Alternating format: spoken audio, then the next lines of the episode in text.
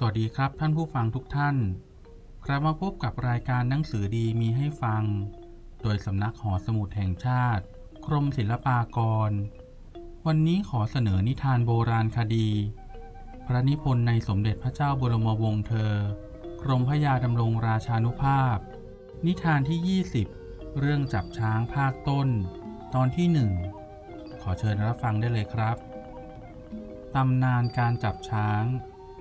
ในตำราวิชาก่อนประวัติศาสตร์ ว่าเดิมช้างมีกระจัดกระจาย อยู่ทั่วไปในโลก แม้จนในยุโรปก็มีช้างมาก ครั้นถึงยุคอันหนึ่งในภูมิการ อากาศทั้งข้างฝ่ายเหนือโลก ผันแปรหนาวจัดขึ้น เกิดน้ำแข็งเป็นเทือกใหญ่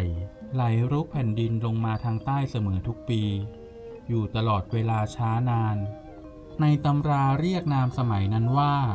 สมัยเทือกน้ำแข็ง หรือกาเชียลพีเรียดทำให้โลกตอนใต้ลงมา อันเคยอบอุ่นเป็นปกติมาแต่ก่อน หนาวจัดจนสัตว์ต่างๆ บางจำพวก เช่นราชสี และเสือช้างเป็นต้น ซึ่งเคยอยู่ในที่ตอนนั้น ทนหนาวไม่ไหว ต้องพากันทิ้งถิ่นฐานเดิม หนีลงมาอยู่ทางที่อุ่น ใกล้กลางโลก หรืออีควาเตอร์ ที่ไม่สามารถจะมาได้ ก็ล้มตายสูญพืชพันธุ์ไปในถิ่นเดิม นานมาคนไปขุดพบซากจมอยู่ในแผ่นดิน จึงได้รู้ว่า ทางข้างเหนือเคยมีสัตว์จำพวกนั้นอยู่แต่ก่อน ว่าเฉพาะช้าง ถึงเมื่อย้ายลงมาอยู่ในกลางโลกแล้ว ยังมีเหตุอื่นอีกอันจำกัดที่ให้ช้างอยู่ เพราะช้างกินแต่พฤกษชาติเป็นอาหาร ต้องอยู่ตามป่าดงพงไพร อันมีต้นไม้ใบหญ้าพอเลี้ยงชีวิต ถ้าที่เช่นนั้น เปลี่ยนแปลไปเป็นอย่างอื่น ดังเช่นแห้งแล้งเป็นทะเลทรายไป หรือเป็นบ้านช่องของมนุษย์อยู่กันมากขึ้น ช้างไม่มีที่หาอาหารได้พอกิน ก็ต้องทิ้นถิ่นนั้นไปอยู่ที่อื่นอีก นอกจากนั้นช้างเป็นสัตว์จำพวกขนบาง เช่นเดียวกับควาย ทนแดดเผามิใครได้ อยู่ที่ไหนต้องมีแม่น้ำลำธารหรือแม้ที่สุดจนปรักแปลงที่มีน้ำขัง เป็นที่อาศัยแช่ให้ชุ่มตัว เมื่อยามร้อนจึงอยู่ได้ ด้วยเหตุต่างๆ ดังพรรณนามา เมื่อพ้นสมัยเทือกน้ำแข็งแล้ว ในโลกจึงมีช้างอยู่แต่ในทวีปแอฟริกาภาคหนึ่ง กับในทวีปอาเซียตอนข้างฝ่ายใต้ภูเขาหิมาลัยภาคหนึ่ง ในโลกภาคอื่นหามีช้างไม่ นิทานเรื่องนี้ฉันจะพรรณนาว่าด้วยช้างในเมืองไทย อันเป็นจำพวกช้างที่มาอยู่ในทวีปอาเซียเป็นท้องเรื่อง แต่เมื่อตั้งต้นได้กล่าวว่า มีช้างไปอยู่ในทวีปแอฟริกาอีกพวกหนึ่ง จึงเห็นควรจะพรรณนา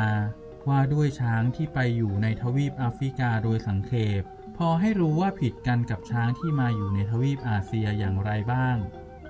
ช้างแอฟริกากับช้างอาเซีย ซึ่งฝรั่งเรียกว่าช้างอินเดีย แม้เป็นช้างด้วยกัน และขนาดเท่าๆกัน น่าจะเป็นช้างต่างชนิดกันมาแต่เดิม ด้วยรูปร่างผิดกันหลายอย่าง จะว่าแต่ที่พึงสังเกตเห็นได้ง่าย ช้างแอฟริกาใบหูใหญ่กว่าช้างอาเซียมากอย่างหนึ่ง และยังสันหลังอ่อน ไม่ก่งเหมือนช้างอาเซียอีกอย่างหนึ่งเป็นต้น แต่เขาว่าผิดกันเป็นข้อสำคัญนั้น อยู่ที่ช้างอาเซียมีปัญญาฉลาด อาจจะฝึกหัดใช้การงาน แต่ช้างแอฟริกาโง่เขาจะหัดให้ทำอะไรไม่ได้ ถ้าจับได้ก็ได้แต่เพียงเลี้ยงให้เชื่อง แล้วเอาไปผูกไว้ให้คนดู หรืออย่างดีก็ผูกแคร่บรรทุกเด็กๆขึ้นหลัง พาเดินเที่ยวที่ในสวนเลี้ยงเท่านั้น แม้ในเรื่องพงศาวดารมีว่า เมื่อพุทธศักราช 325 ในเรื่องฮันิบัล แม่ทัพของประเทศคาเทส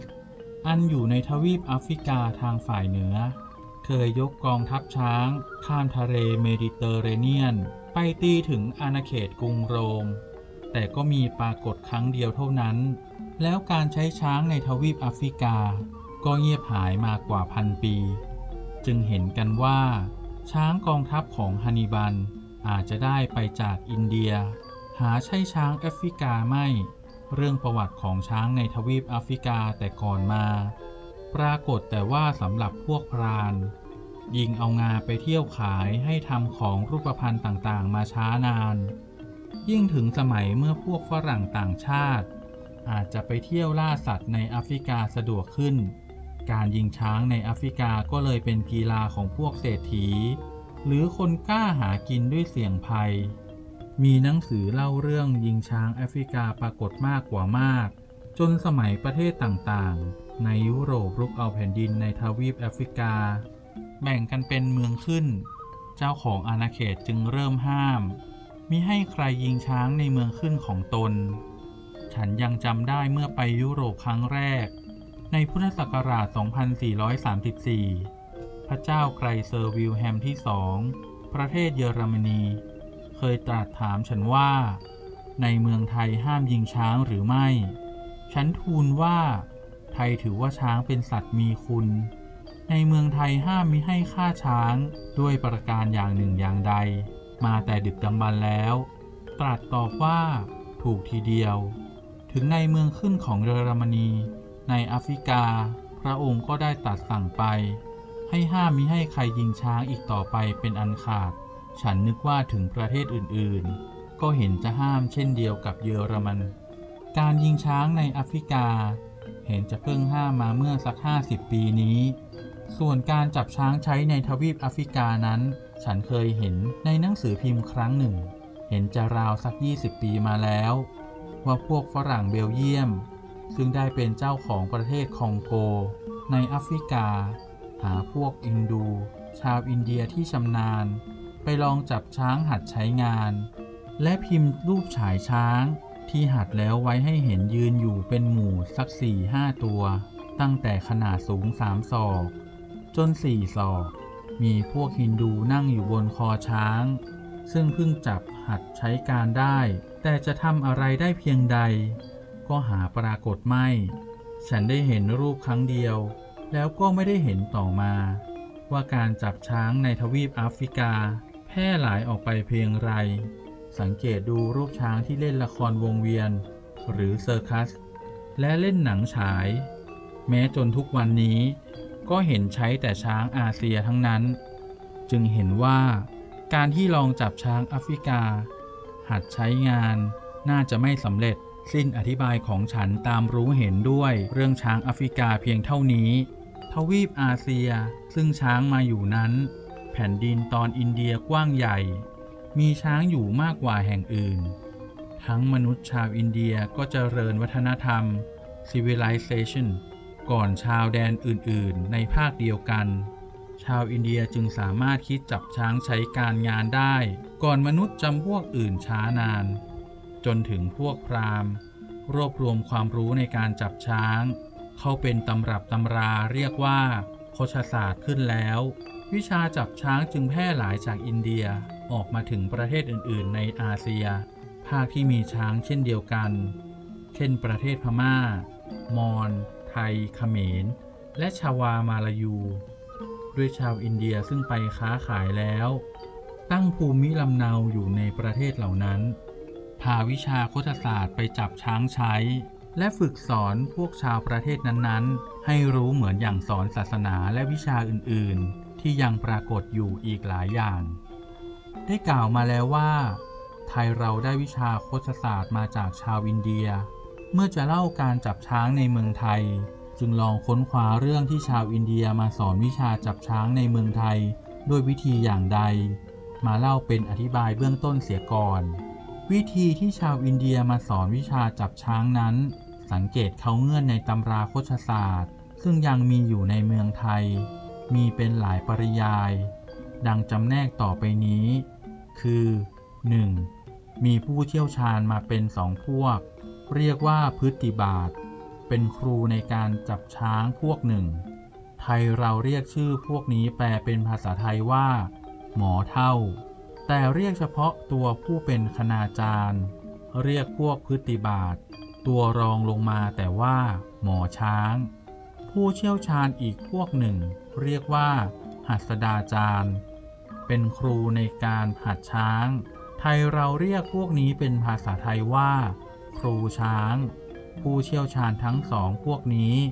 ช่วยกันทำกิจการ และพิธีต่างๆ อันเกี่ยวกับช้างหมดทุกอย่าง 2. ตำราโคชศาสตร์ ไทยเราแปลเรียกว่าตำราช้าง ที่ได้มาจากอินเดียนั้นเป็นสองคำพี คำพีหนึ่งเรียกว่าตำราคชลักษ์พรรณนาว่าด้วยลักษณะช้าง เช่นสีและอวัยวะต่างๆ ที่ในตัวเป็นต้น ให้รู้ว่าเป็นช้างดีเลวผิดกันอย่างไร คติที่นับถือช้างเผือกว่ามีกำลังกว่าช้างอย่างอื่น ก็มาแต่คำพีนี้ อีกคำพีหนึ่งเรียกว่าตำราคชกรรม สอนวิธีหัดช้างเถื่อน และวิธีหัดขี่ช้าง กับทั้งมนต์สำหรับบังคับช้าง และระเบียบพิธีต่างๆ ซึ่งทำเพื่อให้เกิดสิริมงคล กับบำบัดเสนียดจันไรในการที่เนื่องกับช้าง 3. ต้นตำรับช้างที่ได้มาจากอินเดีย เป็นภาษาสันสกฤต พวกผู้เชี่ยวชาญต้องมาแปลสอนในภาษาของชาวเมือง ถ้าเป็นประเทศที่มีหนังสือ ก็เขียนคำแปลลงไว้เป็นตัวหนังสือด้วย แต่มูลนั้นคงให้ใช้ภาษาสันสกฤตของเดิม ด้วยประสงค์จะให้ศักดิ์สิทธิ์ตำราช้างที่ได้มาจากอินเดีย ของประเทศไหนจึงเป็นภาษาของประเทศนั้น แต่มนเป็นภาษาสันสกฤตเหมือนกันหมด ก็แต่คนโบราณที่รู้หนังสือมีน้อยทุกประเทศ การเรียนวิชาโคตศาสตร์จึงเรียนกันด้วยความทรงจำกับฝึกหัดให้ชำนิชำนาญในการต่างๆ ที่ทำนั้นสืบกันมา แต่พวกผู้เชี่ยวชาญได้ตั้งบัญญัติไว้อย่างหนึ่ง ว่าบรรดาผู้ที่เป็นหมอช้าง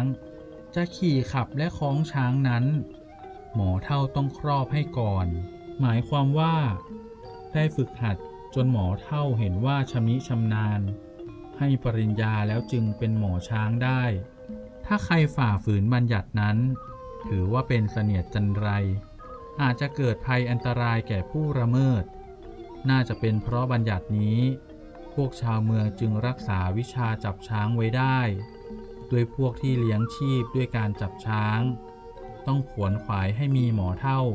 เจ้าตำราอยู่เสมอไม่ขาด 4. วิธีจับช้างเถื่อน ที่ชาวอินเดียมาสอนไว้มีสองอย่าง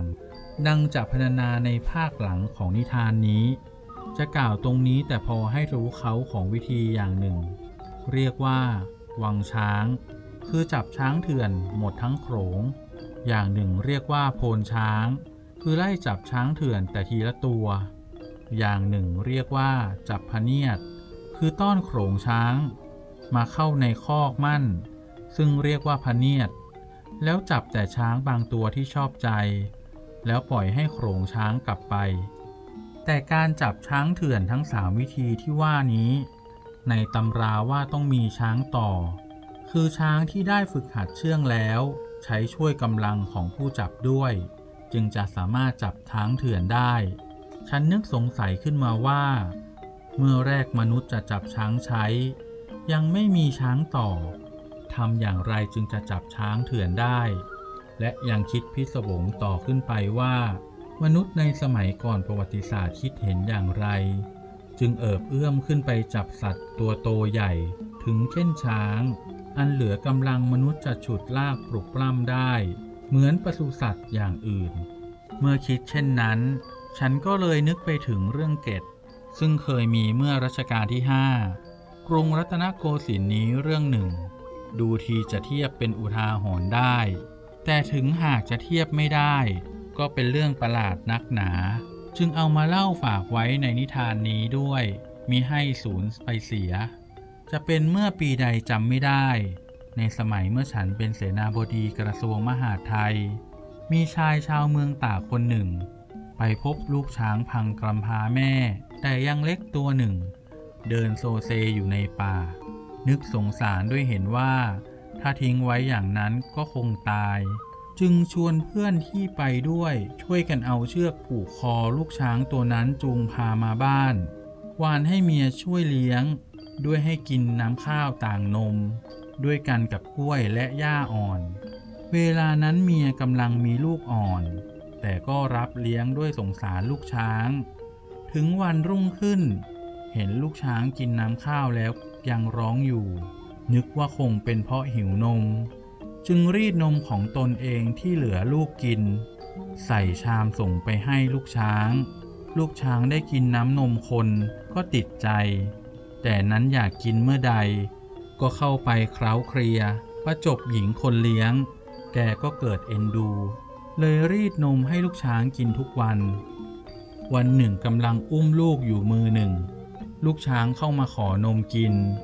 จะรีดนมไม่ได้ จึงลองแอนอกยื่นนมออกไปให้ทั้งเต้า ลูกช้างก็เอางวงขึ้นพาดบ่า อ้าปากเข้าดูดนมกินที่เต้าเหมือนอย่างเด็ก แต่นั้นแม่นมก็เลยรัก ยอมให้ดูดนมกินจากเต้าเสมอ ส่วนลูกช้างก็เลยติดหญิงนั้นเป็นแม่นม เหมือนอย่างเด็กติดแม่ จนเวลานอนก็เข้าไปนอนอยู่ด้วยที่ในโรง แม่นมนอนที่บนยกพื้น วางเมาะลูกของตัวเองไว้ข้างหนึ่ง ลูกช้างนอนกับแผ่นดิน ที่ริมยกพื้นอีกข้างหนึ่ง เลยวางงวงฟาดให้ถูกตัวแม่ ไว้ที่แห่งใดแห่งหนึ่งเสมอจนเคยกัน พวกบ้านใกล้เรือนเคียงก็พากันชอบมาช่วยเลี้ยง